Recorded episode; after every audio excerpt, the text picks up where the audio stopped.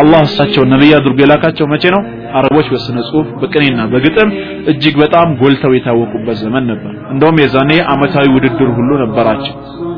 አምላካችን አላህ በዛ ዘመን ላይ ነብይ አድርጎ ሲልካቸው የመጨረሻውን መለኮታዊ ራእይ ወይም ቅዱስ ቁርአንን አወረደላቸው። ስለዚህ ካሁን በኋላ ማንም ሰው በቁርአን አምላካዊ ቃልነት የሚጠራጠር ካለ ያንን የስነ ጽሁፍ የቅኔና የግጥም ችሎታውን ተጠቅሞ ይህማ ታላቅ ድግምት ነው አለ። እኛም እኮ መሰሉን ድግምት እናመጣለን። ከፈለክ በእኛና በአንተ መካከል ልናፈርሰው የማንችል የሆነ ቀጠሮ አድርግልን።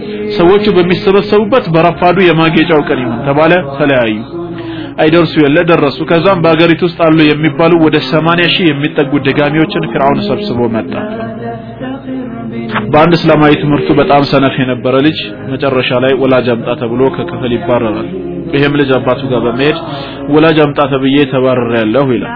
አባት ይጠይቀዋል። ለምን ሲለው አንተ ሰነፍ ነህ ትምህርት አይገባህም ተብዬ አለ። አባት ደግሞ እንዴት አንተን የመሰለ ጎበዝ ልጄ ሰነፍ ተብለህ ትባረራለህ በማለት ጠዋት አስተማሪን ለመከራከር ወደ ቅጥር ግቢው ያመራሉ።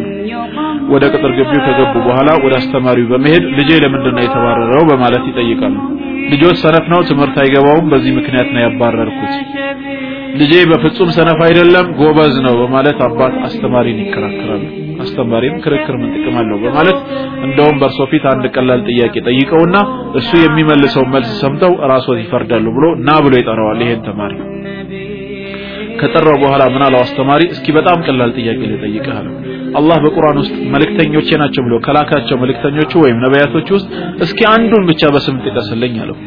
ልጅየው ከዛ ምን ይላል ፊርዓውን ብሎ መልስ ይናገራል። አባቱም ካፉ ተቀበሉትና አለይሂ ሰላም አሉ። አንዳንዱ ደግሞ ማሳቅም ይፈልጋል፣ አንዳንዱ ገንዘብ የሚፈልጋል። እንደዚሁ አንዷ ፋጢማ የምትባል ነብይ ነኝ ብላ ተነሳች። ኸሊፋው ማእሙን በነበረበት ጊዜ ወደ ንጉሱ ዘንድ ቀረበችና ማነች ስትባል ፋጢማ ነብየት አለች። የአላህ ነብይ ሆንኩኝ ፋጢማ ነኝ አለች። ንጉሱም ጠየቃት፣ በነብያችን አለይሂ ሰላቱ ሰላም ታምኛለሽን አሉት። ምንድነው አሉት። ነብይ ነኝ አለ። ወማ ዓላማቱ ንቡወቲክ ለነብይነትህ ያለህ ማስረጃ ምንድነው ሲሉት በውስጣቸው የምታስቡትን ነግራቸዋለሁ አለ። ይሄ ደግሞ የሚያስደነግጥ ዘገባ ነው። የሰውን ሐሳብ ውስጡን አላህ ካልገለጸለት በስተቀር የሚያውቃለ እንዴ?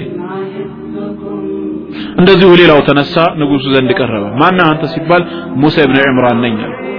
መልእክተኛው ሙሳ ከሊሙላህ ሙሳ የአላህን በሲና ተራራ ያናገረው ሙሳ አንተ ነህ አለው። አዎ እሱ ሙሳ ማለት እኔ ነኝ አለ። ይሄ እንዳጋጣሚ በእጁ በትር ይዟል። ንጉሱ ምን አለው? አንተ እሱ ትክክለኛው ሙሳ መሆንን እንዳምን ከፈለክ እስኪ አንዴ በትርህን ወደ መሬት ጣለውና ወደ እባብ ሲቀየር ማየት አለብኝ አለ ንጉሱ። በኢሳተኛው ምን አለው? አወለን አንተ ቁል ከማ ቃለ ፊርዓውን አና ረቡኩም ልአላ ፊርዓውን አና ረቡኩም ልአላ ብሎ እንደተናገረው በልና የዛኔ ነው ማስረጃ የምጥለው አለ።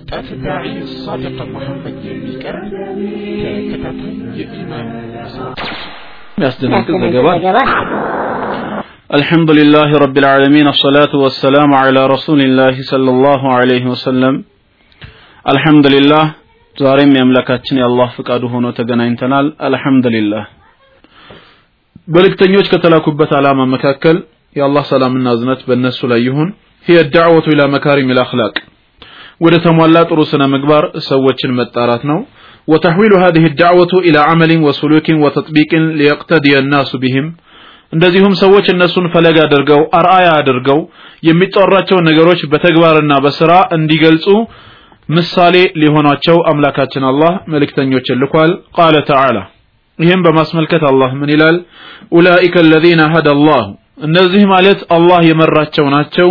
ፈቢሁዳሁ ሙቅተዲህ፣ ስለዚህ ፈለጋቸውን ተከተል፣ በእነሱ መመሪያ ተመራ ይላል። ወቃለ ሱብሓነሁ በሌላም ስፍራ አላህ ስለ ነቢያችን ዓለይሂ ሰላቱ ወሰላም ማንነት ሲነግረን ለቀድ ካነ ለኩም ፊ ረሱሊላሂ ኡስወቱን ሐሰና፣ በእርግጥም በአላህ መልክተኛ መከተል ለእናንተ መልካም የሆነ አርአያ ወይም መልካም የሆነ መከተል አላችሁ ይላል።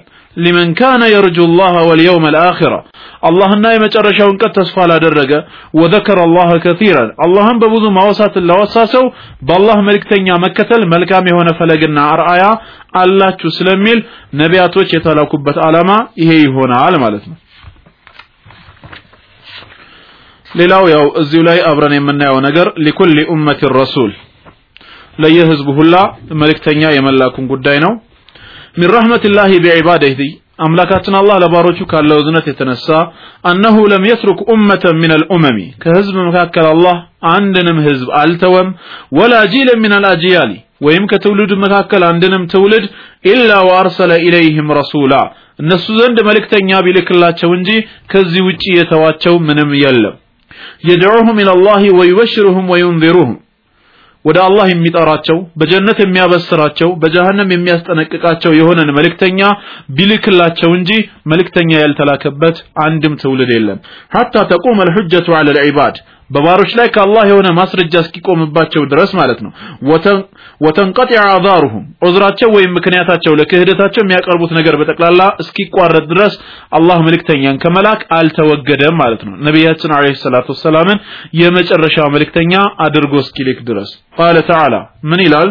ወኢን ሚን ኡመቲን ከህዝብ መካከል አንዲትም የለችም ኢላ ኸላ ፊሃ ነዚር በውስጡ አስጠንቃቂዋ ያለፈባት ብትሆን እንጂ ይላል وقال سبحانه በሌላም ስፍራ ላይ ወለቀድ بعثنا في كل أمة رسولا በእርግጥም በየህዝቡ ሁላ መልእክተኞችን ልከናል በማለት አምላካችን አላህ ለየሁሉም ኡማ መልእክተኛን እንደላከ ነግሮናል ማለት ነው አደዱ ሩሱል የነዚህ መልእክተኛ ብዛት ወይም ቁጥራቸው ምን ያህል ነው የሚል ነጥብ ቢነሳ ደግሞ አርሰለ አላሁ ስብሓነሁ ወተዓላ ሩሱለን ኢላ ጀሚዕ ልኡመሚ አምላካችን አላህ ወደ አጠቃላይ ህዝቦች መልእክተኛን ልኳል ብዛታቸውን በተመለከተ ከአምላካችን አላህ በስተቀር ማንም ሊያውቀው አይችልም። ወቀድ ቀሰ ልቁርአኑ ልከሪም ዓለይና ባዕደ ሚንሁም ከእነዚህ ውስጥ ከፊሎችን ታሪካቸውን ነግሮናል። ከማ ቃለ ተዓላ ወሩሱለን ቀድ ቀሰስናሁም ዓለይከ ሚን ቀብሉ። ከዚህ በፊት ብዙ የላክናቸው መልእክተኞች በአንተ ላይ ታሪካቸውን የተረክነው አለ።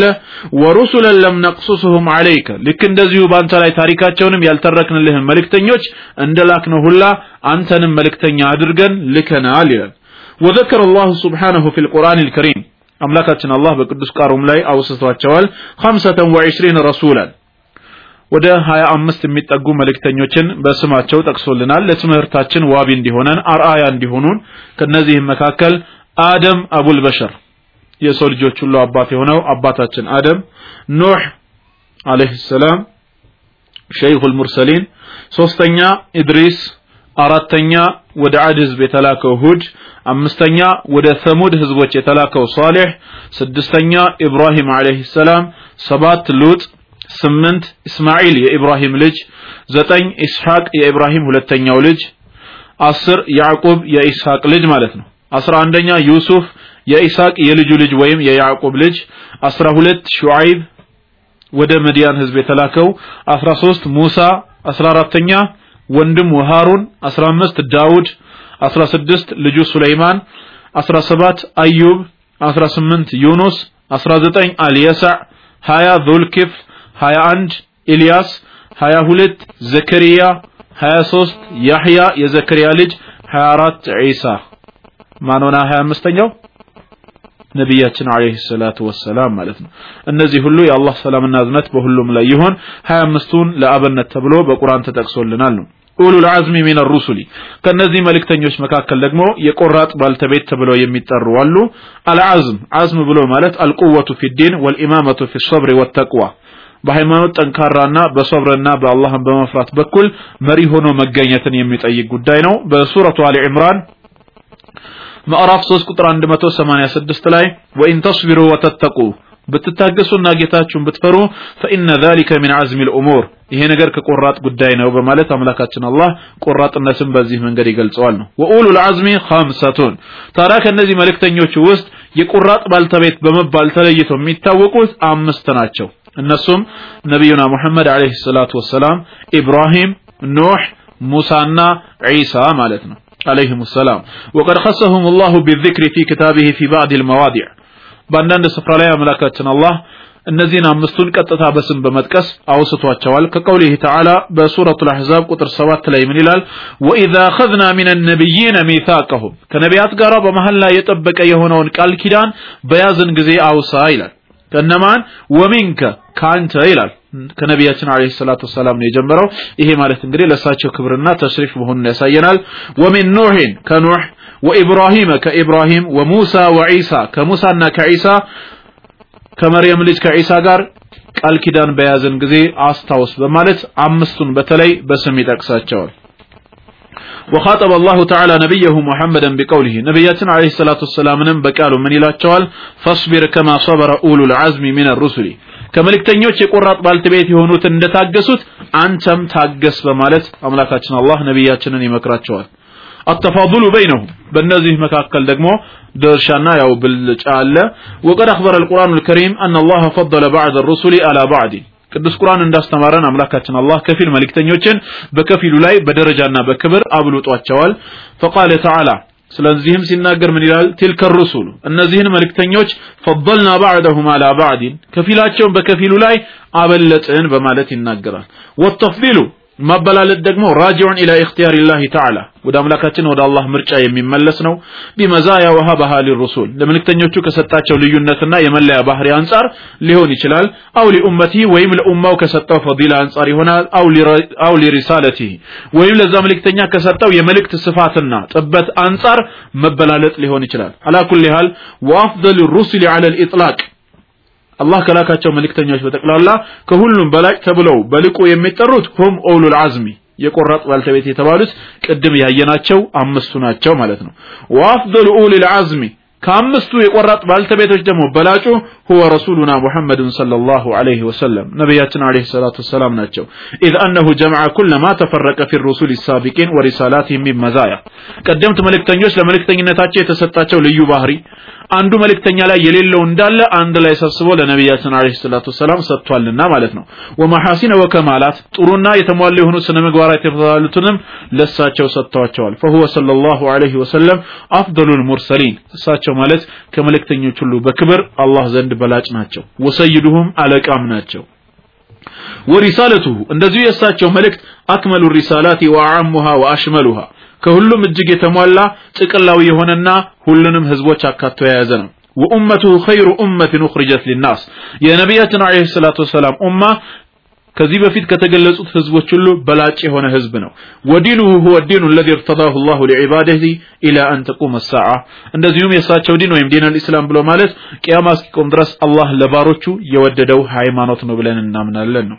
ይሄ ከመሆኑ ጋር ግን ወለይሰ ማዕና ተፍዲል በይነ ሩሱል ሰለዋቱላሂ ወሰላሙሁ ዐለይሂም በመልእክተኞች መካከል በደረጃ ማበላለጥ ሲባል ማዕናው እንደዛ አይደለም ተንቂሱ አሐድ ሚንሁም የእነሱን ወይም የአንዳቸውን ክብር መንካት ማለት አይደለም።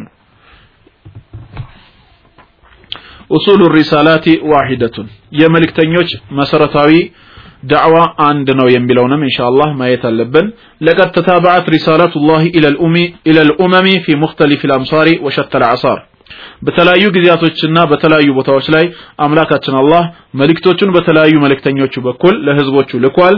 ومع تباعد المكان وطول الزمان የጊዜው ከመርዘሙና ከቦታ መራራቅ ጋራ መልእክተኞችን ልኳል። فإن أصول هذه الرسالات واحدة። ይህ ከመሆኑ ጋር ግን የእነዚህ ሁሉ መልእክተኞች መልእክት መሰረታዊ መልእክቱ አንድ ነው።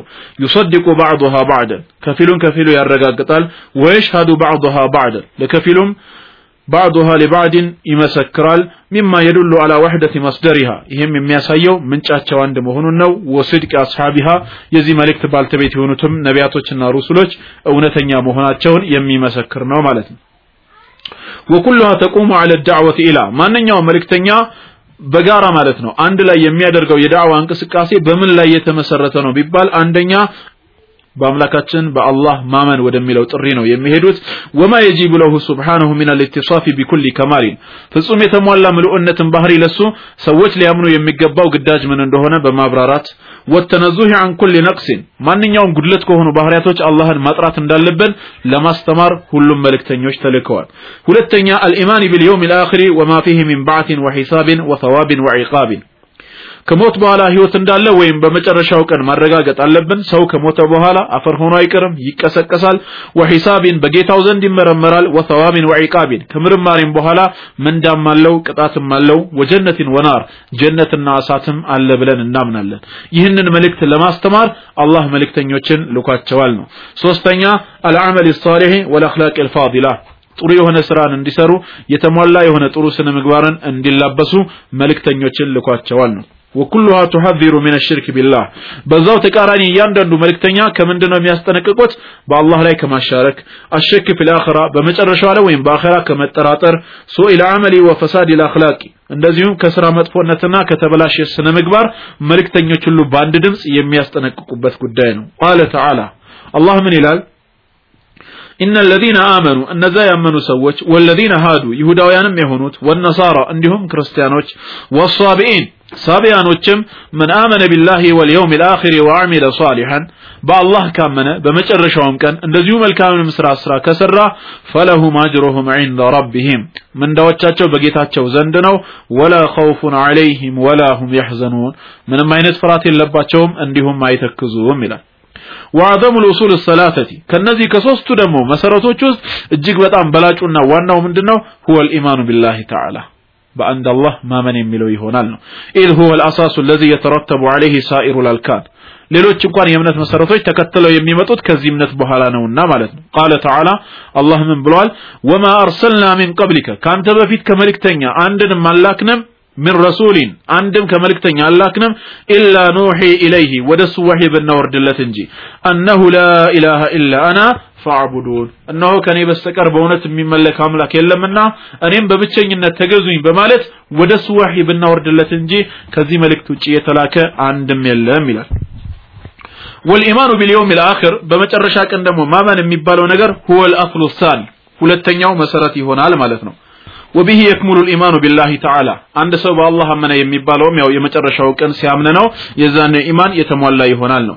ወልኢማኑ ቢላሂ ወልየውም ልአኸሪ በአላህና በመጨረሻ ቀን ማመን ደግሞ የስተልዚሙ ልኢማነ ቢሩሱሊ በመልእክተኞች ማመን የሚለውንም አብሮ የሚያስፈርድ ይሆናል። ወቢ በቅየት ልአርካን የተቀሩትንም አርካን ወይም የእምነት መሰረቶችም ግድ ያደርጋል። ሊአነና ለም ናዕሪፍሃ ኢላ አን ጠሪቅ ሩሱል ዓለይሂም ሰላም። ምክንያቱም ሌሎች የእምነት ዘርፎችንም የተማርነው በእነዚህ መልእክተኞች በኩል ካልሆነ በስተቀር ሌላ ማወቂያ መንገድ የለንምና ማለት ነው ወልአስሉ ታሊስ ሊሪሳላ ስለዚህ የመልእክተኞቹ ሶስተኛው መሰረት ደግሞ ሁወ ልዓመሉ ሳሊሕ መልካም የሆነ ስራ ነው ብለናል ወሁወ አተሩን ላዚሙን ሊልኢማን ቢላሂ ወልየውም ልአኽሪ በአላህና በመጨረሻ ቀን ለሚያምን ለአንድ ሙስሊም የእምነቱ ተጽዕኖ ወይም የእምነቱ ፍሬ መልካም ስራ መሆኑ ነው ነው ፈኢማኑን ቢላ አመል ከሸጀሪን ቢላ ተመር ያለ መልካም ስራ ያለ ኢማን ብሎ ማለት ያለ ፍሬ ያለ ዛፍ እንደማለት ነው ወይም ወሰሐቢን ቢላ መጠር ዝናብ የሌለው ዳመና እንደመምሰል ነው ولهذا نرى آيات القرآن ለዚህም ነው በቅዱስ ቁርአን ላይ በምንመለከትበት ሰዓት إذا ذكرت الإيمان ذكرت العمل الصالح ኢማን በተወሳበት ሰዓት መልካም ስራም አብሮ መወሳቱን በቁርአን ላይ እናረጋግጣለን። የቁሉ ተዓላ አላህ ምን ይላል? ወለዚነ አመኑ ወአሚሉ ሳሊሓት እነዛ ያመኑና መልካም ስራ የሰሩ ሰዎች ኡላኢከ አስሓቡ ልጀነት ሁም ፊሃ ካሊዱን እንደዚህ አይነት ሰዎች የጀነት ጓዶች ናቸው። እነሱም በውስጧ ዘውታሪዎች ናቸው ይላል በሌላም ስፍራ ላይ ኢነ ለዚነ አመኑ እነዚያም ያመኑ ወአሚሉ ሳሊሓት መልካም ስራንም ያስከተሉ ካነት ለሁም ጀናቱ ልፊርደውስ ኑዙላ የጀነት ልፊርደውስ መስተንግዶ አላቸው ይላል። ሌላም ስፍራ ኢነ ለዚነ አመኑ ወአሚሉ ሳሊሓት እነዛ ያመኑና መልካም ስራ የሰሩ ሰዎች ኡላኢከ ሁም ኸይሩ ልበሪያ ከፍጥረቱ አላህ ዘንድ በላጭ ማለት እነሱ ናቸው በማለት ኢማንና መልካም ስራን ብዙ ቦታ ላይ አያይዞ ሲመጣ ነው የምንመለከተው ነው فهذه الأمور الثلاثة እነዚህ አሁን ያየናቸው ሶስቱ ነጥቦች በአላህና በመጨረሻ ቀን ማመን መልካም ስራን ማስከተል የሚባለው هي أصول الرسالات السماوية አጠቃላይ የሰማያዊ መልእክቶች መሰረታዊ ነጥብ እነዚህ ናቸው ወይን اختلفت الشرائع والمناهج باختلاف الأقوام ከሰዎቹ ልዩነት አንጻር ወእክትላፍ المكان والزمان ከቦታና ከጊዜ ቦታ አንጻር አንዳንድ ህግጋቶችና አፈጻጸሞች ቢለያዩም እንኳ እነዚህ ሶስት ነገሮችን በማንኛውም መልእክተኛ ትምህርት ውስጥ የተካተቱ ናቸው ህግ አፈጻጸሙ ሊለያይ ይችላል። መሰረቱ ግን አንድ ነው። አንድ ሰው ኸይር ስራ መስራት አለበት የሚለው የነቢያችን صلى الله عليه وسلم ትምህርት ብቻ ሳይሆን አጠቃላይ የነቢያቶች ሁሉ ትምህርት ነው ነው። والرسالات السابقة ቀደምት መልእክቶች كانت موقوتة بزمن معين በጊዜና በቦታ የተገደበ ነበር። ومحدودة بمكان በቦታም ጭምር የተገደበ ነው። حتى تأذن الله للبشرية بالرسالة الشاملة العامة ጥቅላዊ በሆነና ዘውታሪ በሆነ መልእክት አላህ ከህዝቦቹ ጋር ሌላን መልእክተኛ በመላክ እስኪተዋወቃቸው ድረስ ከዛ በፊት በነበረው ጊዜ መልእክታቸው በጊዜና በቦታ የተገደበ ነበር። ነገር ግን ሊኩል ዘማኒ ወመካን ለሁሉም ዘመንና ለቦታ የሚሆነውን ነቢያችን ዓለይሂ ሰላቱ ወሰላምን በመላክ ፈአርሰለ ቢሃ ሙሐመደን ሰለላሁ ዓለይሂ ወሰለም ፈካነት ሪሳለቱሁ ኻቲመተ ሪሳላቲ ወአክመሊሃ አጠቃላይ እስከ ዛሬ ከተላኩት መልእክተኞች ሁሉ የመጨረሻውና ፍጹም የተሟላው መልእክት አድርጎ ላከ እሳቸውንም ሲልካቸው ለዓለም ህዝብ አደረጋቸው ማለት ነው ለዚህም በቁርአን ውስጥ ወማ አርሰልናከ ኢላ ረሕመተን ሊልዓለሚን ለዓለማት እዝነት አድርገን ቢሆን እንጂ አንተን አላክንህም ይላል وما نراه اليوم من البون الشاسع في المعتقدات بين أتباع الديانات الربانية صحيحة الأصل መሰረቱ ትክክል ሆኖ ከአላህ ዘንድ መጥቶ የነበረው ዛሬ ግን እጅግ በጣም ብዙ ቅርንጫፎችና ሴክቶች በስተውበት የምናያቸው ሃይማኖቶች እንደ ክርስትናና ይሁዳ ያሉት فذلك بسبب التحريف والتبديل الذي دخل الى هذه الديانات ወደዚህ ሃይማኖት በገባው የመበረዝና የመለወጥ አደጋ ምክንያት ነው የደረሰው فذلك ولو أن هذه الديانات السابقة بقيت على أصولها من غير تحريف ምንም ሳይበረዝ መጀመሪያም በነበረው መሰረታዊ ቅርጹ የአይሁድና የነሳራ ሃይማኖት ቢቀር ኖሮ ለልተቃ ሙተቢዑሃ መዓል ሙስሊሚና ኢልቲቃአን ታመን የመጽሐፉ ተከታይ የሆኑት ክርስቲያኖችና የሁዶች ከሙስሊሞች ጋር ፍጹም መገናኘት የሆነውን መገናኘት አብረው በተገናኙ ነበር። ولكان أتباع الديانات كلهم أتباع دين الإسلام الذي ختم الله به الرسالات። አጠቃላይ የእያንዳንዱ ሃይማኖት ተከታይ የሆነ ሰው ሁላ ወደ ኢስላም በመግባት የኢስላም ሃይማኖት ተከታይ ይሆናል። ኢስላም ብሎ ማለት ደግሞ መልእክተኞችን ሁሉ የደመደመበት ሃይማኖት ነው። وأنزله على محمد عليه الصلاة والسلام በነቢያችን عليه الصلاة والسلام ላይም እንደዚሁ ያወረደው መልእክት ነው። فالإسلام ኢስላም ብሎ ማለት هو دين الله عز وجل في الأرض። በምድር ላይ አምላካችን አላህ ያወረደው ሃይማኖት ነው። ولا دين لله سواه። ከኢስላም ውጭ አላህ ሃይማኖት የለውም። ومعتنق غيره من الأديان كافر። ከኢስላም ውጭ ሌላን ሃይማኖት የሚቀበል ካለ ካፊር ነው። قال تعالى አላህ ምን ብሏል? إن الدين عند الله الإسلام አላህ ዘንድ ተቀባይነት ወይም ተወዳጅነት ያለው ሃይማኖት ኢስላም ብቻ ነውና ይላል። ወቃለ ሱብሓነሁ በሌላም ስፍራ ላይ ምን ይላል?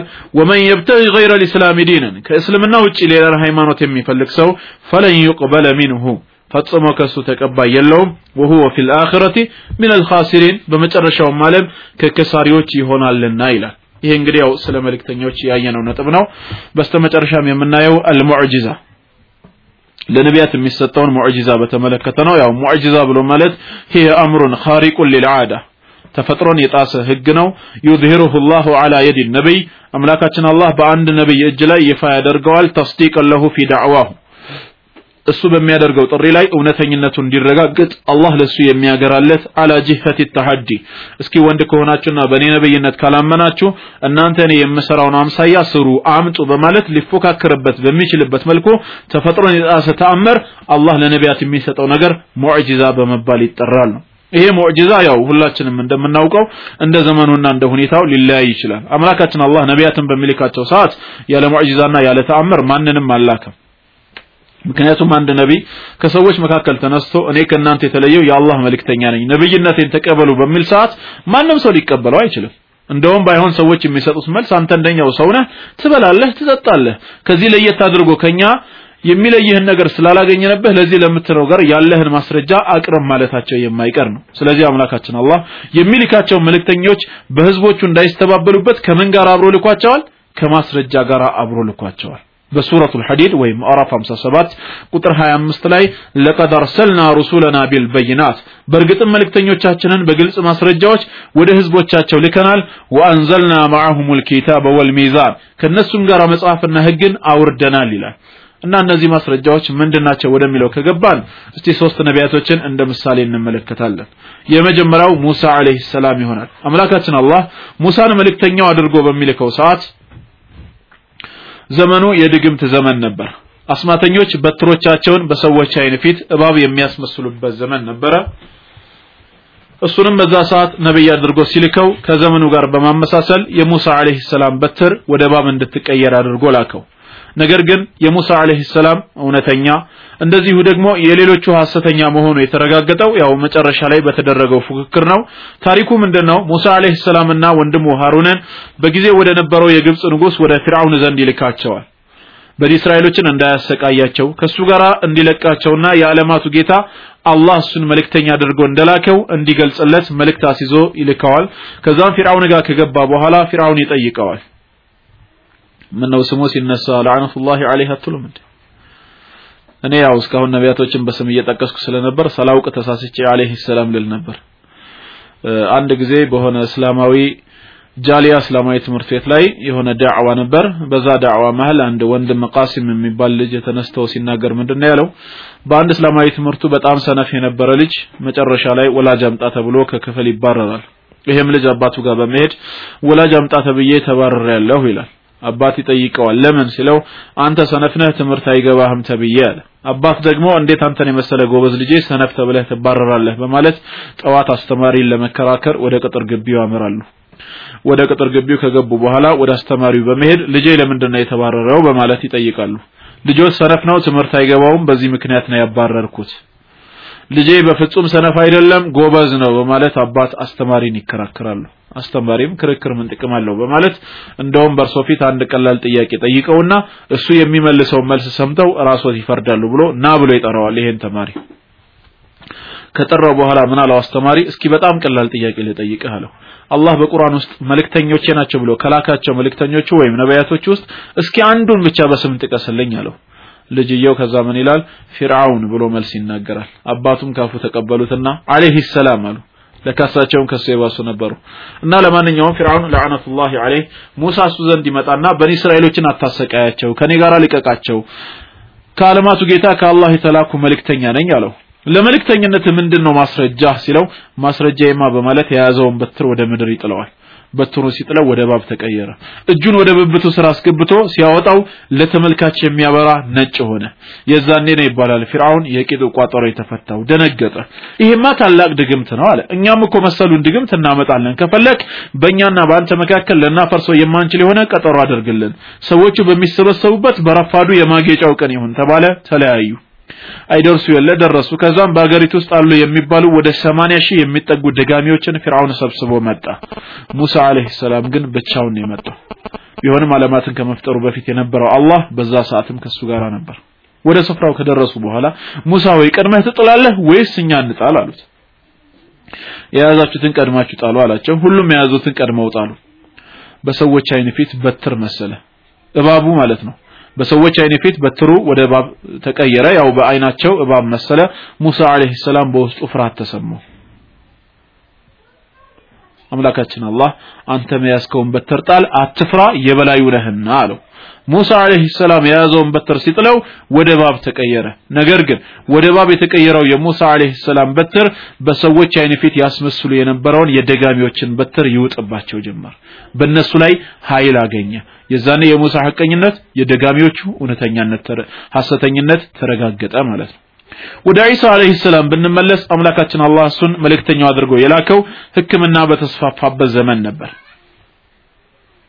ሰዎች በሽተኛን እናድናለን በማለት የህክምናን አይነት ባስፋፉበት ዘመን አላህ መልእክተኛው አድርጎ ላከው። የዛኔም ከዘመኑ ጋር አመሳስሎ በሽተኞችን የማዳን ስልጣን ሰጠው። ሙታንን ማስነሳት ለምጻምን ማዳን ጎባጣን ማቅናት እንደዚህ እንደዚህ አይነት በጊዜው የነበሩ ሰዎች እሱ የሰራውን ሙዕጂዛ ወይ ተአምር መስራት ሲያቅታቸው የእሱ ነብይነት ጎልቶ ታየ ማለት ነው። ወደ ነቢያችን አለይሂ ሰላቱ ሰላም ስንመጣ አላህ እሳቸው ነብይ አድርጎ የላካቸው መቼ ነው አረቦች በስነ ጽሁፍ በቅኔና በግጥም እጅግ በጣም ጎልተው የታወቁበት ዘመን ነበር። እንደውም የዛኔ አመታዊ ውድድር ሁሉ ነበራቸው። አምላካችን አላህ በዛ ዘመን ላይ ነብይ አድርጎ ሲልካቸው የመጨረሻውን መለኮታዊ ራእይ ወይም ቅዱስ ቁርአንን አወረደላቸው። ስለዚህ ካሁን በኋላ ማንም ሰው በቁርአን አምላካዊ ቃልነት የሚጠራጠር ካለ ያንን የስነ ጽሁፍ የቅኔና የግጥም ችሎታውን ተጠቅሞ ፋአቱ ቢሱረት ሚስሊሂ እስኪ ቁርአንን የሚመስል አንዲት ምዕራፍ አምጡ በማለት ተፎካከራቸው። እስከ ዘላለሙም ማምጣት አይችሉም አልቻሉም እስካሁንም ድረስ። ስለዚህ ነቢያቶች የሚሰጣቸው ሙዕጂዛ ከዘመኑ ጋር ተመሳሳይነት ያለው ነው ማለት ነው። ያው በመጨረሻም ማስተላለፍ የምፈልገው መልእክት ቢኖር ምንድነው? ከነቢያችን አለይሂ ሰላቱ ወሰላም በኋላ ሌላ ነብይ ሊመጣ አለመቻሉን። እሳቸው ኻተሙል አንቢያ ወልሙርሰሊን የነቢያትና የሩሱሎች መደምደሚያ ናቸው ብለን ነው የምናምነው። ከእሳቸው በኋላ ነብይም ረሱልም ሊመጣ አይችልም አምላካችን አላህ በቅዱስ ቃሉ እንደነገረን በሱረቱል አሕዛብ ምዕራፍ 33 ቁጥር 40 ላይ ማ ካነ ሙሐመዱን አባ አሐድ ምን ሪጃሊኩም ሙሐመድ ከወንዶቻችሁ የአንድም ሰው አባት አይደለም። ወላኪን ረሱለላሂ ወኻተመ ነብይን ግን የአላህ መልእክተኛና የነቢያቶች ሁሉ መደምደሚያ ነው ይላል። ስለዚህ ከሳቸው በኋላ ነብይ ረሱልም ሊመጣ አይችልም ብለን እናምናለን። ሌላ ተጨማሪ ማስረጃም ካስፈለገ እንደዚሁ በሱረቱል አንዓም ምዕራፍ 6 ቁጥር 19 ላይ ቁል አዩ ሸይን አክበሩ ሸሃደተን በምስክርነት ከሁሉ ይበልጥ የበረታው የትኛው ነው በላቸው። ሌላ መልስ የለምና ቁልላህ አላህ ነው ብለህ ተናገር። አላህ ብሎ ማለት ሸሂዱን በይኒ ወበይነኩም በእናንተና በእኔ መካከል መስካሪ ነው ተቆጣጣሪ ነው። ወኡሕየ ኢለየ ሀዘ ልቁርአን ይህ ቁርአን ወደ እኔም ተላለፈልኝ ወረደልኝ በላቸው። ለምን ዓላማ? ሊኡንዚረኩም ብሂ ወመን በለግ በዚህ ቁርአን እናንተንና መልእክቱ የደረሰውን ሁሉ ለማስጠንቀቅ ይላል። ተመልከቱ እንግዲህ እዚህ ጋር የቁርአን አስጠንቃቂነት በጊዜና በቦታ ሳይገደብ ወመን በለገ መልእክቱ የደረሰው ሰው ሁሉ ቁርአን ለሱ አስጠንቃቂ ነው ይላል። እውነት ከነቢያችን አለይሂ ሰላቱ ሰላም በኋላ መልእክተኛ የሚመጣማ ቢሆን ኖሮ የቁርአን አስጠንቃቂነት እስከ መቼ ነበር የሚሆነው እስከዛ እስከሚመጣው መልእክተኛ ድረስ ነበር የሚሆነው። ከዛ በኋላ ያሉ ትውልዶች በዛ መልእክተኛ ማመን ግድ ይላቸዋል። ግን የቁርአን አስጠንቃቂነት በጊዜና በቦታ ሳይገደብ ወመን በለገ መልእክቱ ለደረሰ ሰው ሁሉ ካለ በሌላ መንገድ ምን ያሳየናል ማለት ነው? ከነቢያችን አለይሂ ሰላቱ ሰላም በኋላ ሚላክ ነብይ የለም የሚወርድ መጽሐፍም የለም ነው ሶስተኛ መረጃ ካስፈለገ ሱረቱ ኒሳ ቁጥር 136 ማየት ይቻላል በሱረቱ ኒሳ ወይም ምዕራፍ 4 ቁጥር 136 ላይ አምላካችን አላህ ከኛ እምነት ይፈልጋል ስለዚህም ምን አለ ያ አዩሃ الذين آمنوا እናንተ ያመናችሁ ሰዎች ወይ አሚኑ ቢላሂ በአላህ እመኑ ወረሱሊሂ በላከው መልእክተኛ ወልኪታብ الذي نزل على رسوله በመልእክተኛውም ላይ ባወረደው መጽሐፍ በቁርአን እመኑ ወልኪታብ الذي أنزل من قبل ከዛ በፊት ባወረደውም መጽሐፍ እመኑ ይላል ተመልከቱ። አላህ ከኛ ኢማን ይፈልጋል። ምን አይነት ኢማን? በአላህ እንድናምን በነቢያችን አለይሂ ሰላቱ ወሰላም እንድናምን በሳቸው ላይ በወረደውም ቁርአን እመኑ ከሳቸው በፊት በነበሩትም እመኑ አለ። እኛ የምናነሳው ጥያቄ ከነቢያችን አለይሂ ሰላቱ ሰላም በኋላ መልእክተኛው የሚላክ ከሆነ ለምንድን ነው ከሳቸው በፊት በወረደው እመኑ ብሎ ከሳቸው በኋላ ብሎ ያልተናገረው ነው ጥያቄው ይሄ ገና ያልመጣ ያልተከሰተ ነው ብለን መልስ እንዳንሰጥ ከሳቸው በፊት የነበሩትም እኮ ገይብ ነው፣ ከኛ የራቀ ነው፣ አላገኘናቸውም። ማመን ግድ ስለነበረ ግን ወልኪታብ ለዚ አንዘለ ሚን ቀብል ከዛ በፊት በወረደውም እመኑ አለ። ከሳቸው በኋላ በሚመጣው ለምን አላለንም? እውነት ነብይ ቢመጣ ይሄ ኻተም መሆናቸውን ያሳያል። ስለዚህ በአሁን ሰዓት አንዳንዶቹ ነብይ ነኝ ብለው ተነስተዋል። እንደ ባሃኡላ አይነቶች ተከታዮችንም በአለም ላይ አፍርተው ማለት ነው ዳዕዋ እያደረጉ ነው። እኛ ከነቢያችን አለይሂ ሰላቱ ሰላም ውጪ ሌላ መልእክተኛ አናውቅም የለምም ግን አንዳንድ የባህ እምነት ተከታዮች የሆነ ሹብሃት ያስነሳሉ። ወላኪን ረሱላላህ ወኻተመ ነብይን። ግን የአላህ መልእክተኛና የነቢያቶች መደምደሚያ ነው ሲባል ትክክል እሳቸው ኻተመ ነብይን ናቸው። ኻተመ ሩሱል ግን አይደሉም ይሉናል ነብይነት በሳቸው ተዘግቷል ረሱል ግን በሳቸው አልተዘጋም ይሉናል። አንድ ረሱል ረሱል የሚሆነው ነብይ ከሆነ በኋላ አይደለም ወይ ነኛ ጥያቄ። ረሱል ነብይ አይደለም ካሉን ይሄ ችግር ነው። በቁርአን ውስጥ ረሱል ነብይ መሆኑ በብዙ ቦታ ተጠቅሷል አዎ ማንኛውም ረሱል ነብይ ከሆነ በኋላ ነው ረሱል የሚሆነው ካሉን ታዲያ ከታች ያለው ነብይነት ከተዘጋ ከላይ ያለው ረሱልነት እንዴት ይታሰባል ነው ጥያቄ። አምላካችን አላህ በነብይነት ዘግቶታል። መቼም ሐሰተኛ ነቢያቶች ድሮም ሲነሱ ነበር በኢስላም ታሪክ ውስጥ ብዙ የተነሱ አሉ። ለምሳሌ ከዛ ውስጥ አንዱ ነስሩላህ የሚባለው ነው። ነብይ ነኝ ብሎ በጊዜው ተነሳ ንጉሱና ሹማምንቱ ባለበት ፊት አቀረቡት። አንተ ማነህ ሲባል ነስሩላህ ነብዩላህ የአላህ ነብይ የሆንኩኝ ነስሩላህ እባላለሁ አለ። ነብይ ለመሆንህ መስ ማስረጃ አለህ በማለት ሲጠይቁት ማስረጃዬማ ቁርአን እኔ እንደምመጣ ትንቢት ተናግሮልኛል አለ። የቱ ጋር ነው ቁርአን ስላንተ ትንቢት የተናገረው ተብሎ ሲጠየቅ ኢዛ ጃአ ነስሩላሂ ወልፈትህ ነስሩላህ በመጣ ጊዜ የሚለውን ነገር ቀጥታ በስም ወስዶት ስለኔ ነው የሚል አለ። አንዳንዱ ደግሞ ማሳቅም ይፈልጋል አንዳንዱ ገንዘብ የሚፈልግ አለ እንደዚሁ አንዷ ፋጢማ የምትባል ነብይ ነኝ ብላ ተነሳች። ኸሊፋው ማሙን በነበረበት ጊዜ ወደ ንጉሱ ዘንድ ቀረበችና ማነሽ ስትባል ፋጢማ ነብየት አለች። የአላህ ነብይ ሆንኩኝ ፋጢማ ነኝ አለች። ንጉሱም ጠየቃት በነብያችን አለይሂ ሰላቱ ሰላም ታምኛለሽን? አሏት። አዎ አምናለሁ። ታዲያ ካመንሽ እሳቸው እኮ በሐዲሳቸው ላይ ላ ነብይ ባዕዲ ከኔ በኋላ ነብይ የለም ብለው ተናግረዋል። ላ ነብይ ባዕዲ ብለዋል ስትባል ሰደቀ ሙሐመድ አለይሂ ሰላቱ ወሰላም ነቢያችን አለይሂ ሰላቱ ወሰላም እውነት ነው የተናገሩት አለች። ቀጠለችና ግን ወላኪን ፈህል ቃለ ላ ነብየተ ባዕዲ ከኔ በኋላ ግን የሴት ነብይ አይመጣም በማለት ላ ነብየተ ባዕዲ መቻሉ ላ ነብየ ባዕዲ ነው ያሉት። የወንድ ነብይ እንደማይመጣ እኮ ነው የተናገሩት አሉ። ኸሊፋውም በሁለት እጁ አፉን ሞላና ይሄ ንጉስ ከዚህ ሴት ጋራ መከራከር አልችልም የሚከራከር ካለ ይቀጥላል ይላል። መቼም የዚችን ሴት አስተሳሰብ ቅድም ስለ ሩሱሎች ባየነው መንገድ ጾታቸው ወንድ ነው የሚለው ይመልሳታል ማለት ነው። ሌላው እንደዚሁ አንዱ ተነሳ ንጉሱ ፊት ቀረበ። ምንድነህ አሉት? ነብይ ነኝ አለ። ወማ ዓላማቱ ንቡወቲክ ለነብይነትህ ያለህ ማስረጃ ምንድነው? ሲሉት በውስጣቸው የምታስቡትን ነገራችኋለሁ አለ። ይሄ ደግሞ የሚያስደነግጥ ዘገባ ነው። የሰውን ሐሳብ ውስጡን አላህ ካልገለጸለት በስተቀር የሚያውቃለ እንዴ? የለም መቼም ሰው ደግሞ እንደዚህ አይነቱን ነገር ለማወቅ ይጓጓልና ጠየቁት። እሺ አሁን በውስጣችን ምንድን ነው የምናስበው? አሉት። አሁን በውስጣችሁ የምታስቡት? ይሄ ሰው ሐሰተኛ ነብይ ነው እያላችሁ ነው አላቸው። ይሄ ትክክለኛ ነው። እውነት ነው የምናስበውም ነው። እና እንደዚህ አይነት ነገሮችም አሉ። አንዳንዱ ኮሜዲ ነው። በህዝብ ላይ ወጥቶ መቀለድም ይፈልጋል። እንደዚሁ ሌላው ተነሳ ንጉሱ ዘንድ ቀረበ። ማነህ አንተ ሲባል ሙሳ ኢብኑ ኢምራን ነኝ አለ። መልእክተኛው ሙሳ። كليم الله ሙሳ የአላህን በሲና ተራራ ያናገረው ሙሳ አንተ ነህ አለው አዎ እሱ ሙሳ ማለት እኔ ነኝ አለ። ይሄም እንዳጋጣሚ በእጁ በትር ይዟል። ንጉሱ ምን አለው? አንተ እሱ ትክክለኛው ሙሳ መሆንን እንዳምን ከፈለክ እስኪ አንዴ በትርህን ወደ መሬት ጣለውና ወደ ባብ ሲቀየር ማየት አለብኝ አለ ንጉሱ። በኢሳተኛው ምን አለው? አወለን አንተ ቁል ከማ ቃለ ፊርዓውን አና ረብኩም ወልዓላ አለ። ፊርዓውን አና ረብኩም ወልዓላ ብሎ እንደተናገረው በልና የዛኔ ነው ማስረጃ የምጥለው አለው ንጉሱም ተገረመና ምን ፈልገህ ነው አለው። እኔ እንኳን ሳንቲም ፈልጌ እንጂ ሌላ አይደለም አለው።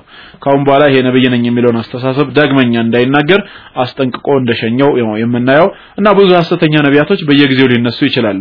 ከነቢያችን አለይሂ ሰላቱ ወሰላም በኋላ ግን እውነተኛ ነብይ አምላካችን አላህ አላከም። እሳቸው ኻተሙል አንቢያኢ ወልሙርሰሊን የነቢያቶች ሁሉ መደምደሚያ ናቸው። አምላካችን አላህ ለሳቸው ለሌሎች ነቢያቶች ያልሰጠ ብዙ ስጦታዎችን ሰጥቷቸዋል። ከዚህም መካከል መልእክታቸውን ዓለም አቀፍ አድርጎታል። ቀደምት ነቢያትን ለማን ሲልክ ለህዝቦቻቸው ሲልክ።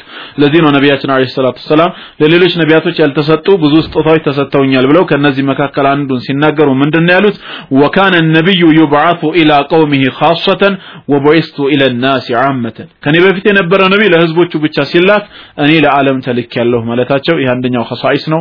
ሁለተኛ ደረጃ በቁርአን ውስጥ አምላካችን አላህ ነቢያችንን በስም የጠራበት አንድም ቦታ የለም። እሳቸውን በሚያናግራቸው ሰዓት ያ ሙሐመድ በማለት አንድም ቦታ በስም አልጠራቸውም። ያ አዩሀን ነብዩ ያ አዩሀ ረሱል አንተ ነብይ አንተ መልእክተኛ ሆይ በማለት ቢናገራቸው እንጂ። ሌሎች ነቢያቶችን ግን يا داود يا عيسى ابن مريم يا إبراهيم يا لوط يا نوح እያለ ቀጥታ በስም እየጠራ ነው የሚያናገራቸው ይሄም የእሳቸው فضيلة እንደሆነ ነው የምንረዳው። ምናልባት አራት ቦታ ሙሐመድ የሚል ቁርአን ውስጥ ልታገኙ ትችላላችሁ። የመጣው ግን بلفظ الخبر ነው እንጂ بلفظ النداء አይደለም وما محمد إلا رسول قد خلت من قبله الرسل። ሙሐመድ እንዳለፉት መልእክተኞች እሱም ያለፈ እንጂ ሌላ አይደለም። ما كان محمد أبا أحد من رجالكم ሙሐመድ ከወንዶቻችሁ የአንድም ሰው አባት አይደለም እያለ ትምህርትን ባዘለ ንግግር ነው እንጂ የሚናገረው ጥሪን ባዘለ አነጋገር አንተ ሙሐመድ ሆይ ብሎ የተናገረበት አንድም ቦታ የለም ነው። ነቢያቶችን ግን በጥሪ ነው የሚጠራው ነው። ሶስተኛ የእሳቸው ኸሳኢስ ደግሞ ስማቸውን መጥራት መከልከሉ ነው ቀደምት የነቢያት ተከታዮች ነቢያታቸውን ሲያናግሩ ያ ዒሳ ብነ መርየም አንተ የመርየም ልጅ ዒሳ ሆይ ይሉታል ሐዋርያቶቹ። እንደዚሁ የሁድና የነ ሷሊሕ ተከታዮች ያ ሁድ ያ ሷሊሕ እያሉ ይጠሩ ነበር። ይሄ ክልክል መሆኑን ቁርአን አንድም ስፍራ ላይ አልነገረንም።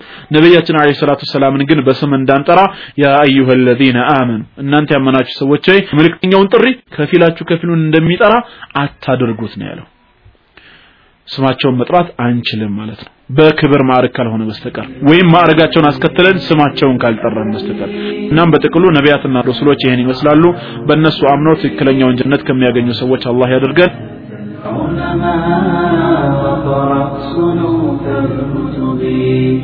ودم على تواضع لا تفتخر بالنسب كفاك أن تخرج من دنيا الورى بالحسب بالعلم بل بالأدب ኢማኑ ቢልየውም ልአኽር በመጨረሻ ቀን ማመን በሚለው ርዕስ ስር ይሆናል اليوم الآخر የመጨረሻው ቀን ማለት هو اليوم الذي يحيي الله فيه الخلق بعد موتهم አላህ ፍጥረታትን ከሞቱ በኋላ ህያው የሚያደርጋቸው ወይም የሚቀሰቅሳቸው ቀን የመጨረሻው ቀን ተብሎ ይጠራል ويبعثهم من قبورهم من قبورهم ثم يحاسبهم ويجزيهم على أعمالهم ከመቃብራቸው በመቀስቀስ በሰሩት ስራ ተሳስቧቸው እንደ ስራቸው ልክ የሚከፍላቸው ቀን የትንሣኤው ቀን ወይም የመጨረሻው ቀን በመባል ይታወቃል والإيمان باليوم الآخر وما فيه من بعث وحساب በመጨረሻው ቀን ማመን በውስጡ ያለውን መቀስቀስም ሆነ እንደዚሁም ምርማሬ መኖሩን ማረጋገጥ ወሰዋብን ወዒቃብን ለአማኞች ምንዳ ለከሃዲያኖች ቅጣት እንዳለ ማመን ወጀነትን ወናር ጀነትና ጀሃነም ወይም እሳት አለ ብሎ መቀበል ሩክኑ ሚን አርካን ልኢማን ከሙስሊሞች መሰረታዊ ከሆኑ ስድስት እምነቶች መካከል አንድ መሰረት ነው። ወአስሉ ሚን ኡሱል ዲን ከዲንም ዋና መሰረት ይሆናል ማለት ነው አስማኡሁ ይሄ የመጨረሻ ቀን በብዙ ስሞች ይጠራል وهو يسمى بأسماء كثيرة وهذه الأسماء تصف اليوم الآخر እነዚህ ቀናቶች በጠቅላላ ለዚህ የመጨረሻ ቀን የሚሰጠው ስያሜ የመጨረሻውን ቀን ምንነት ይበልጥ ጎልቶ ያሳዩናል ወቱበይኑ ማ የቃዑ ፊህ በውስጡ የሚከናወኑ ክስተቶችንም ያብራራልናል ለኢቃዝ القلوب النائمة ይህም የተኙ ልቦችን ነቃ ለማድረግ ወተንቢህ النفوس الغافلة የዘነጉ ነፍሶችን ወይም ደግሞ ሰዎችን ይበልጥ ለማነቃቃት ወሚን አሽሪ ቲልከ አስማዕ ከነዚህ ስሞች መካከል ቁርአን ከጠቀሳቸው ውስጥ ስለ መጨረሻ ቀን ሲናገር አንደኛ የውሙል ቂያማ የትንሣኤ ወይም የመቀስቀሻው ቀን ተብሎ ተጠርቷል። ፈፊህ የቁሙ ናሱ ሊረቢል ዓለሚን የዛኔ ሰዎች ለዓለማቱ ጌታ የሚቆሙበት ስለሆነ የመቆሚያው ቀን ወይም የመነሻው ቀን በማለትም ተጠርቷል። ቃለ ተዓላ አላህ ምን ይላል በሱረቱል በቀራ ምዕራፍ ሁለት ቁጥር 85 ላይ ወየውም አልቅያመቲ ዩረዱነ ኢላ አሸድ ልዓዛቢ። የመቆሚያ ወይም የመቀስቀሻው ቀን ላይ ሰዎች ሁሉ ወደ በረታ ቅጣት ይመለሳሉ ይላል ስለ ከሃዲያኖች ማለት ነው። ወመላሁ ቢጋፊሊን አማ ተዕመሉን። አላህ እናንተ ከምትሰሩት ስራ የዘነጋ አይደለምና። ሌላው ሁለተኛው ስም ደግሞ የውሙዲን የፍርዱ ቀን በመባልም ይታወቃል። አይ የውሙል ጀዛ። ፊህ ቱጅዛ ኩሉ ነፍሲን ቢማ ከሰበት የዛ ቀን ማለት እያንዳንዲቷ ነፍስ በሰራችው ስራ ልክ ስራ ተሞልቶ ምንዳዋ የሚሰጥባት ቀን ነው። ቃለ ተዓላ አላህ ስለ ራሱ ሲናገር በሱረቱ ልፋቲሓ ላይ ማሊክ የውሚዲን የፍርዱ ቀን ንጉስና ባለቤት የሆነው በማለት ስለሚጠራ ያ ቀን የውሙዲን በመባል ይታወቃል። ወቃለ ሱብሓነሁ በሌላም ስፍራ አላህ ምን ይላል? የውመኢዝን የዛን ቀን ይላል። በሱረቱ ኑር ቁጥር 25 ላይ ዩወፊህም ላሁ ዲነሁም ልሐቅ እውነተኛ የሆነ ምንዳቸውን ጀዛኡሁም ልዓዲል ፍትሃዊ የሆነ ምንዳቸውን ሞልቶ አላህ ይሰጣቸዋል በማለት ያ ቀን ማለት የፍርድ ቀን እንደሆነ ይናገራል። ሶስተኛ የውሙል ባዕት የመቀስቀስ ቀን በመባል ይታወቃል። ሐይቱ ዩኽሪጁ ናስ ሚን ቁቡሪሂም ሰዎች ከመቃብራቸው እንዲወጡ የሚደረጉበት ቀን ነው። ሲራዓን በፍጥነት ሊወፈው ጀዛ አዕማሊሂም እንደ ስራቸው ልክ ተሞልቶ ሊሰጣቸው ከመቃብራቸው የሚቀሰቀሱበት ቀን የውሙል ባዕስ በመባልም ይታወቃል አላህ በሱረቱል ሙጃደላ ቁጥር ስድስት ላይ የውመ የብዓቱሁም አላሁ ጀሚዓን አላህ ሁሉንም የሚቀሰቅስባቸውን ቀን ፈዩነቢኡሁም ቢማ አሚሉ ከዛም በሰሩት ስራ ልክ አንድ በአንድ ዘርዝሮ የሚነግራቸውን ቀን አስታውስ በማለት ያ ቀን የመቀስቀሻ ቀን እንደሆነ ተናግሯል። ሌላም ስፍራ ላይ በሱረቱ ሩም فهذا يوم البعث ይህ የመቀስቀሻው ቀን ነው፣ ولكنكم كنتم لا تعلمون ግን እናንተ አብዛኛዎቻችሁ አታውቁምና ይላል። ሌላው አራተኛው يوم الجمع የመሰብሰቢያው ቀን በመባል ይታወቃል። حيث يجمع الله فيه الأولين والآخرين የመጀመሪያዎቹንም ሆነ የመጨረሻዎቹን ከአዳም ጀምሮ ቅያማ እስከሚቆም ድረስ የነበሩ ትውልዶችን ሁሉ ሰብስቦ የሚቀሰቅስበትና የሚያነሳበት ቀን يوم الجمع የመሰብሰቢያው ቀን በመባል ይታወቃል። በሱረቱ ሹራ ምዕራፍ 42 ቁጥር 7 ላይ ወቱንዚረ የውመል ጀምዒ የመሰብሰቢያውን ቀን ልታስጠነቅቅ መልእክተኛ አድርገናሃል ላ ፊህ ይህም ቀን ለመምጣቱ ምንም ጥርጥር የሌለበት የዛኔም ፈሪቁን ፊል ጀነቲ ወፈሪቁን ፊ ሰዒር ከፊሉ ወደ ጀነት ከፊሉ ደግሞ ወደ እሳት የሚነዳበት ቀን ነው ይላል። አምስተኛ የውሙ ተጋቡን። የእያንዳንዱ ገበና የሚገለጽበት ከሃዲውም በተገለጸበት ገበና የሚቆጭበት ቀን በማለት ይታወቃል ذلك يوم يتبين فيه الناس أنهم غبنوا أنفسهم ሰዎች ነፍሳቸውን እንደጎዱ የሚያውቁበት የካፊሮችም ሴራ የሚገለጥበት ቀን ይባላል አላህ ምን ይላል يوم يجمعكم ليوم الجمع ለመሰብሰቢያው ቀን በሚሰበስባቸው ጊዜ ቀኑን አስታውሱ ዛሊከ ይህ ቀን ብሎ ማለት የውሙ ተጋቡኒ ከሃዲያኖች የነበራቸውን ነገር የሚያጡበት የሆነና የሚጎዱበት የሚገለጹበት ቀን ነው ይላል ያ ቀን ብሎ ማለት ወየዝሃሩ ገበኑ ኩሉ ሙእሚኒን ቢተቅሲሪህ ፊል ኢሕሳን አማኝ የሆነ ሁሉ መልካም ነገሮች ላይ ማለት ነው። በማግደሉ ይፋ የሚወጣበት ፈየዝሃሩ ገበነ ኩሉ ካፊሪን ቢተርኪህ ልኢማን። ካፊር የሆነ ሁላ ደግሞ ኢማንን ይፋ ኢማንን ባለመቀበሉና በመተው ሚስጥር የሚገለጽበት ቀን ይሆናል ማለት ነው። ሌላው ስድስተኛ የውሙል ሐስረቲ የቁጭት ቀን በመባል ይታወቃል። የዛኔም ሐይሱ ተተቀጣዑ ቁሉብ አህሊ ናሪ ምን ሐሰራቲሃ ባዕደ ፈስል ልቀዳኢ አላህ ውሳኔን ከሰጠ በኋላ የእሳት ሰዎች የሆኑት ማለት ነው። ልቦቻቸው እንዳለ ከቁጭት የተነሳ የሚቆረጥበት ቀን ነው። ወሒነ ዩናዲ ልሙናዲ ተጣሪም በሚጠራበት ሰዓት የአህል ጀና ሁሉዱን ቢላ ሞት።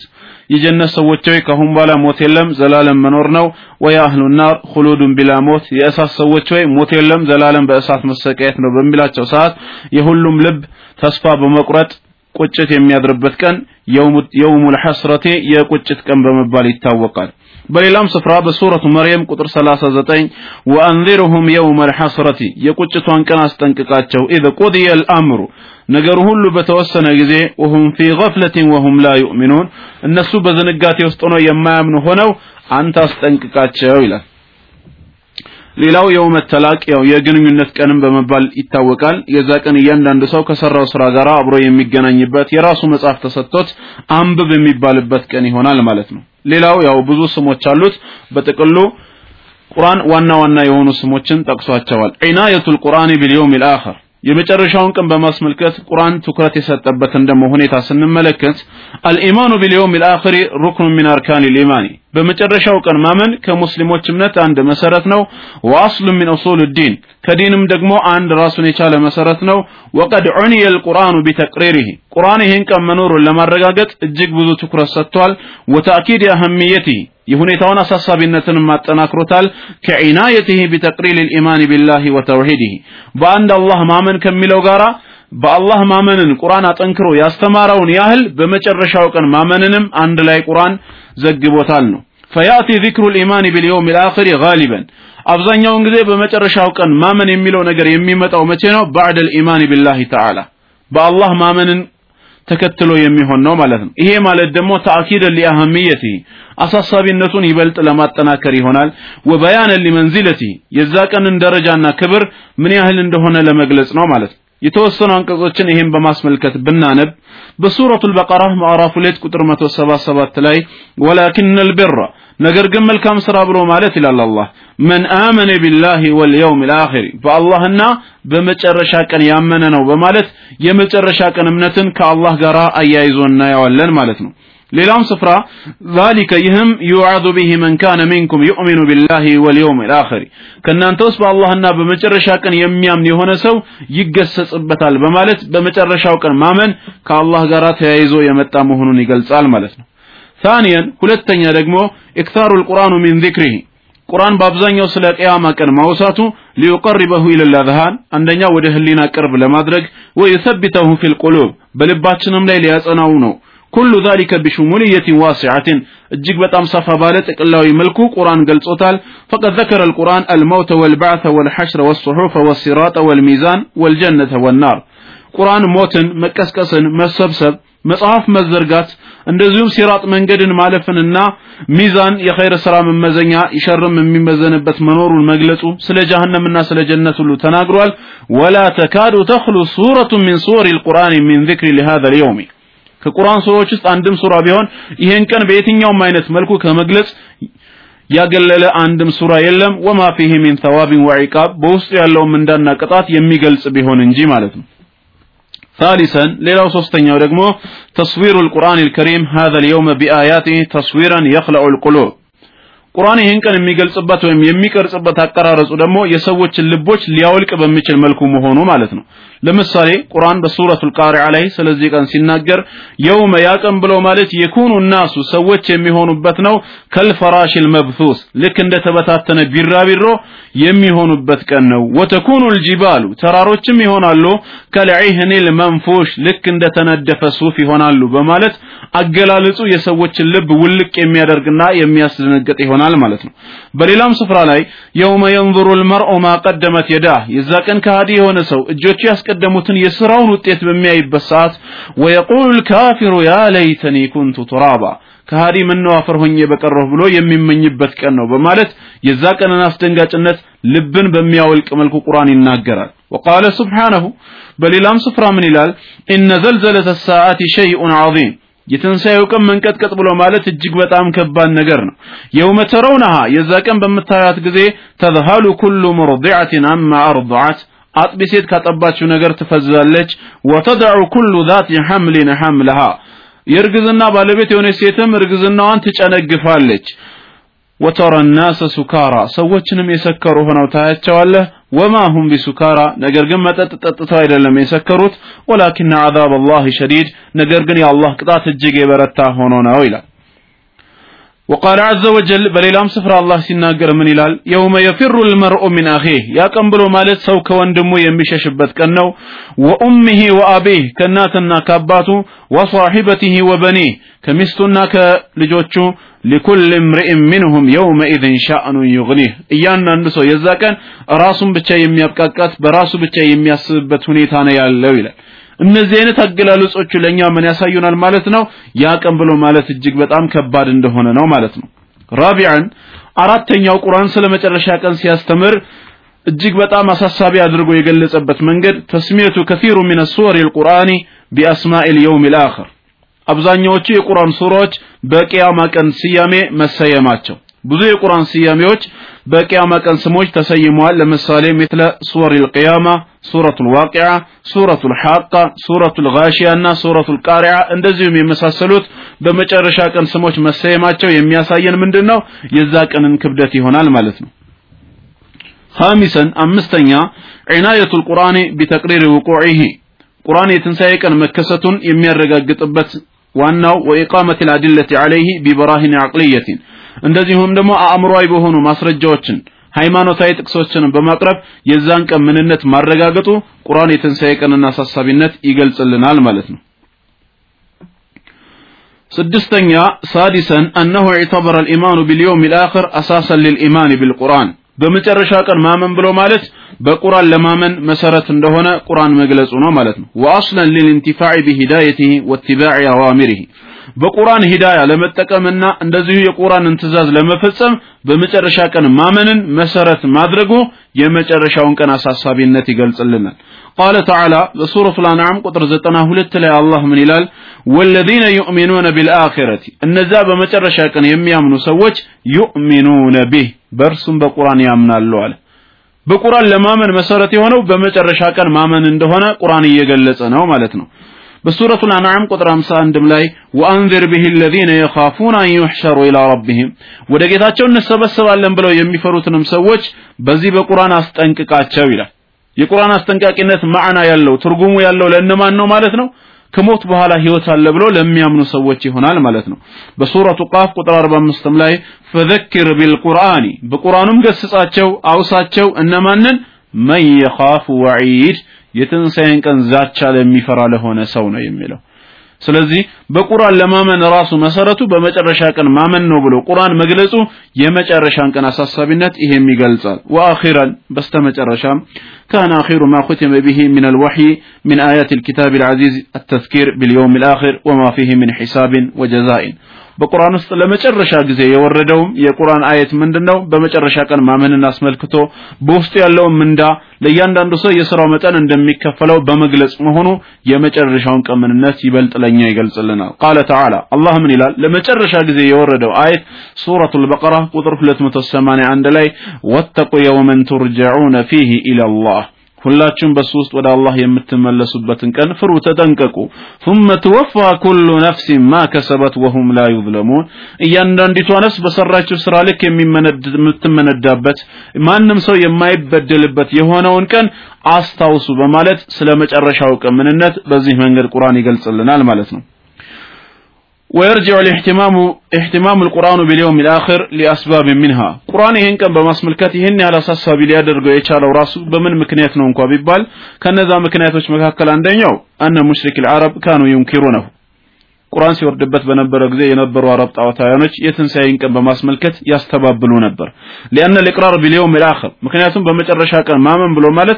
يعني تحمل المسؤولية ኃላፊነትን መውሰድ ነው ማለት ነው ለመጠየቅ ووجوب الاستعداد للحساب والجزاء ስለዚህ ነገ ለምናገኘው ምንዳም ሆነ ወይም ለምርማሬ ራስን ማዘጋጀት ግድ ይላል ማለት ነው وهذا ما يتهرب منه الكافرون ይሄ ደግሞ ካፊሮች የሚሸሹት ጉዳይ ነው لأنهم يريدون أن يطلقوا لأهوائهم وشهواتهم العنان ለነሱ ለስሜታቸውና ለዝናበላቸው ምንም አይነት ችካልና አስር ሳይኖራቸው ፍጹም ልቅ መሆንን ነው የሚፈልጉት በመጨረሻ ቀን እናምናለን ካሉ ግን ለሚያደርጉት ነገር ሁሉ ኃላፊነትና ሊወስዱ ነው። ነገ እንጠየቃለን ሊሉ ነው። ስለዚህ እነሱ ይህን ጉዳይ ያስተባብሉ ስለነበር አምላካችን አላህ ደግሞ ጉዳዩን አሳሳቢ አድርጎ ብዙ አንቀጾችን አወረደ ማለት ነው። ሌላው ሁለተኛው ምክንያት ቁርአን በመጨረሻው ቀን ላይ target አድርጎ በስፋት ያስተማረን أن أهل الكتاب اليهود والنصارى። የመጽሐፉ ሰዎች ክርስቲያኖችና አይሁዶች قد بلغوا منتهى الفساد في تصورهم لليوم الآخر የመጨረሻውን ቀን በተመለከተ የነበራቸው አስተሳሰብና አመለካከት እጅግ በጣም የተበላሸ የመሆኑ ጉዳይ ነው። ወተሐወለ ኢላ ወህሚን ሚን አውሃሚህም።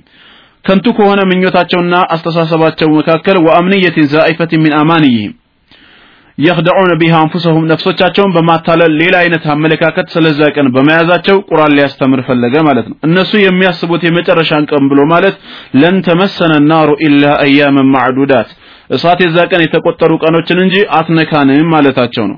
በሃይማኖታቸው ላይ ይቀጥፉት የነበረው ነገር ስሜቶቻቸውን አታለላቸው ይላል። እነሱ ስለ መጨረሻ ቀን ያላቸው አመለካከት ምንድነው? ለን የድኹለ ልጀነተ ኢላ መን ካነ ሁደን አው ነሳራ። ጀነትን አይሁድ ወይ ክርስቲያን የሆነ ሰው እንጂ ሌላ አይገባም የሚለው አመለካከታቸው ነበር ማለት ነው። ወሊሃذا አህደሩ ተካሊፍ ሸሪዓ። ስለዚህ ሃይማኖታዊ ህግጋቶችን እንዳለ ውድቅ አደረጉ። ወስተሐሉ መሐሪመሃ። ክልክል የነበሩትን እንዳለ ሐላል አደረጉ። ወለጉ ፊል ኢላ አቅሰ ልሑዱድ ድካ በደረሰ ልክ ደግሞ እንደዚሁ አመፅ ላይ ወደቁ إذا وهموا أنفسهم أنهم بمجرد انتسابهم إلى اليهودية أو النصرانية فإنهم يضمنون الخلاص ልክ እነሱ ክርስቲያን ወይ አይሁድ በመሆናቸው ብቻ ደህንነት ውስጥ የሚገቡ መሆኑ ስለተሰማቸው ማለት ነው ጀነት የነሱ መሆኑን በመግለጽ በአላህ ህግ ላይ ወሰን አለፉ ولهذا هددهم الله تعالى بقوله الله ደግሞ እንዲህ በማለት አስፈራራቸው قل إن كانت لكم الدار الآخرة عند الله خالصة من دون الناس የመጨረሻይቱ ዓለም ከሰዎች ሁሉ ተለይታ እውነት ለእናንተ ከሆነች فتمنوا الموت إن صادقين። እስኪ እውነተኞች ከሆናችሁ ሞትን ተመኙ አላቸው አንተ የጀነት ነህ ተብሎ ከተነገረ የመጨረሻው ዓለም ላንተ ነው ከተባልክ እዚህ ዱንያ ላይ መቆየትህ ለምን? እናንተ ደግሞ የመጨረሻይቱ ዓለም ወይ ጀነት ለእናንተ ለመሆኑ እርግጠኛ ከሆናችሁ ለምንድን ነው ሞትን የማትመኙት? አላቸው። አላህ ግን ምን አለ? ولن يتمنوه أبدا بما قدمت أيديهم። ዘላለሙንም ሞትን አይመኙትም እጆቻቸው ያስቀደሙትን ስለሚያውቁ።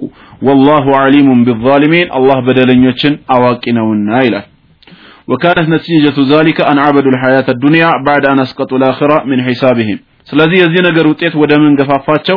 የመጨረሻ ቀን ላይ ያለው ምርምርና ቅጣት እኛን አይመለከተንም በማለት የዱንያን ህይወት መገዛት ጀመሩ። ስለዚህም ወለተጅደነሁ ማሕረሰ ናሲ ዐላ ሐያቲን። በምድራዊ ህይወት ላይ ከሰዎች ሁሉ በላይ ሆነው የጓጉ ሆነው ታገኛቸዋለህ። ومن الذين أشركوا ከነዛ ካጋሩት ጣዖታውያኖች በላይ ምድራዊ ህይወትን ይወዳሉ። يود أحدهم لو يعمر ألف سنة።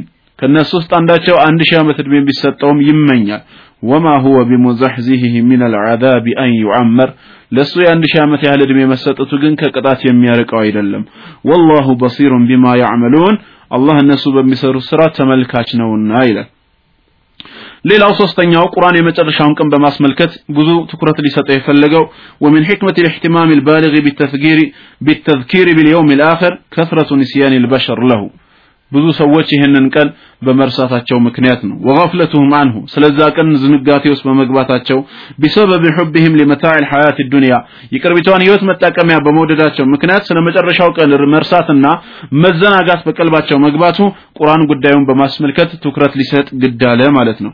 ምክንያቱም فيكون الإيمان به በዛ ቀን ማመን ብሎ ማለት وبما فيه من عذاب ونعيم በውስጡ ያሉት ጸጋዎችና ቅጣቶች አሉ ብሎ መቀበል وخلود في الجنة أو خلود في النار ወይንም ደግሞ ዘላለም በጀነት ውስጥ መኖር አላህ ከጀነት ሰዎች ያድርገን እንደዚሁ በተቃራኒው ዘላለም ጀሃነም ውስጥ መቀመጥን አላህ ይጠብቀንና እንደዚህ አይነት ነገሮች አሉ ብሎ ማመን ሙኻፊፈን ሚን አልጉሉዊ ፊ ሑብ ዱንያ ለዱንያ ያለን ፍቅር ምን ያደርገዋል ማለት ነው? ወሰን እንዳናልፍ ይገድብብናል ያቀልልናል።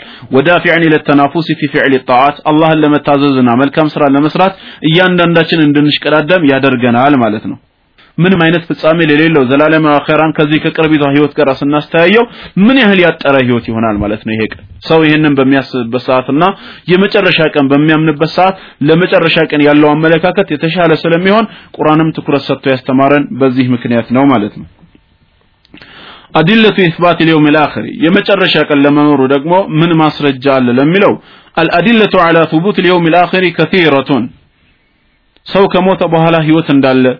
وتقضي بها شهادة النقل والعك عند زيوها إمانة إمونة أمراي ماس رجال يمي مسكروت قدينو. አመ ነቅሉ። ሃይማኖታዊ ማስረጃ ካስፈለገ ፈቀድ ተበተ ቢልኪታቢ ወሱነቲ አነ ልየውም ልአኸር ሐቁን ዋቂዑን ላ ረይበ ፊህ። የመጨረሻ ቀን ብሎ ማለት በእርግጥም የሚከሰት ምንም አይነት ጥርጥር የሌለበት ለመሆኑ ቁርአንና ሐዲስ በጉዳዩ ላይ አጽንኦት ሰጥተው አስተምረውበታል።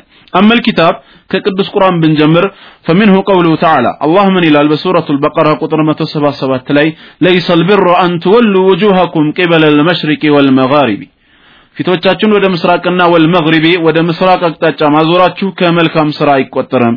ወላኪን አልቢራ ነገር ግን መልካም ስራ ብሎ ማለት መን አመነ ቢላሂ ወልየውም ልአኸሪ በአላህና በመጨረሻ ቀን ያመነ ነው ይላል። ወቀውሉሁ ተዓላ በሌላም ስፍራ ላይ ምን ይላል?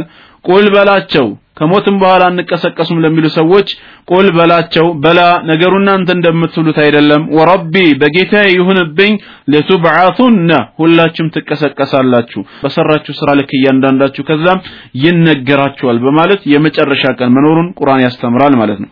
ወአመ ሱነቱ ፈሚንሃ ማ ወረደ ፊ ሐዲስ ጅብሪል ሐዲስን በማስመልከት መላኢካው ጅብሪል በማይታወቅ ሰው አምሳያ ሆኖ ነቢያችን አለይሂ ሰላቱ ሰላም ዘንድ መጥቶ ስለ ኢማን ምንነት ንገረኝ ብሎ በጠየቃቸው ሰዓት አልኢማን አን ቱእሚነ ቢላሂ ወመላኢከቲሂ ወኩቱቢሂ ወሩሱሊሂ ወልየውሚል አኺሪ በማለት በመጨረሻ ቀን ማመን ሃይማኖታዊ ማስረጃ እንደሆነ ተገልጿል ማለት ነው።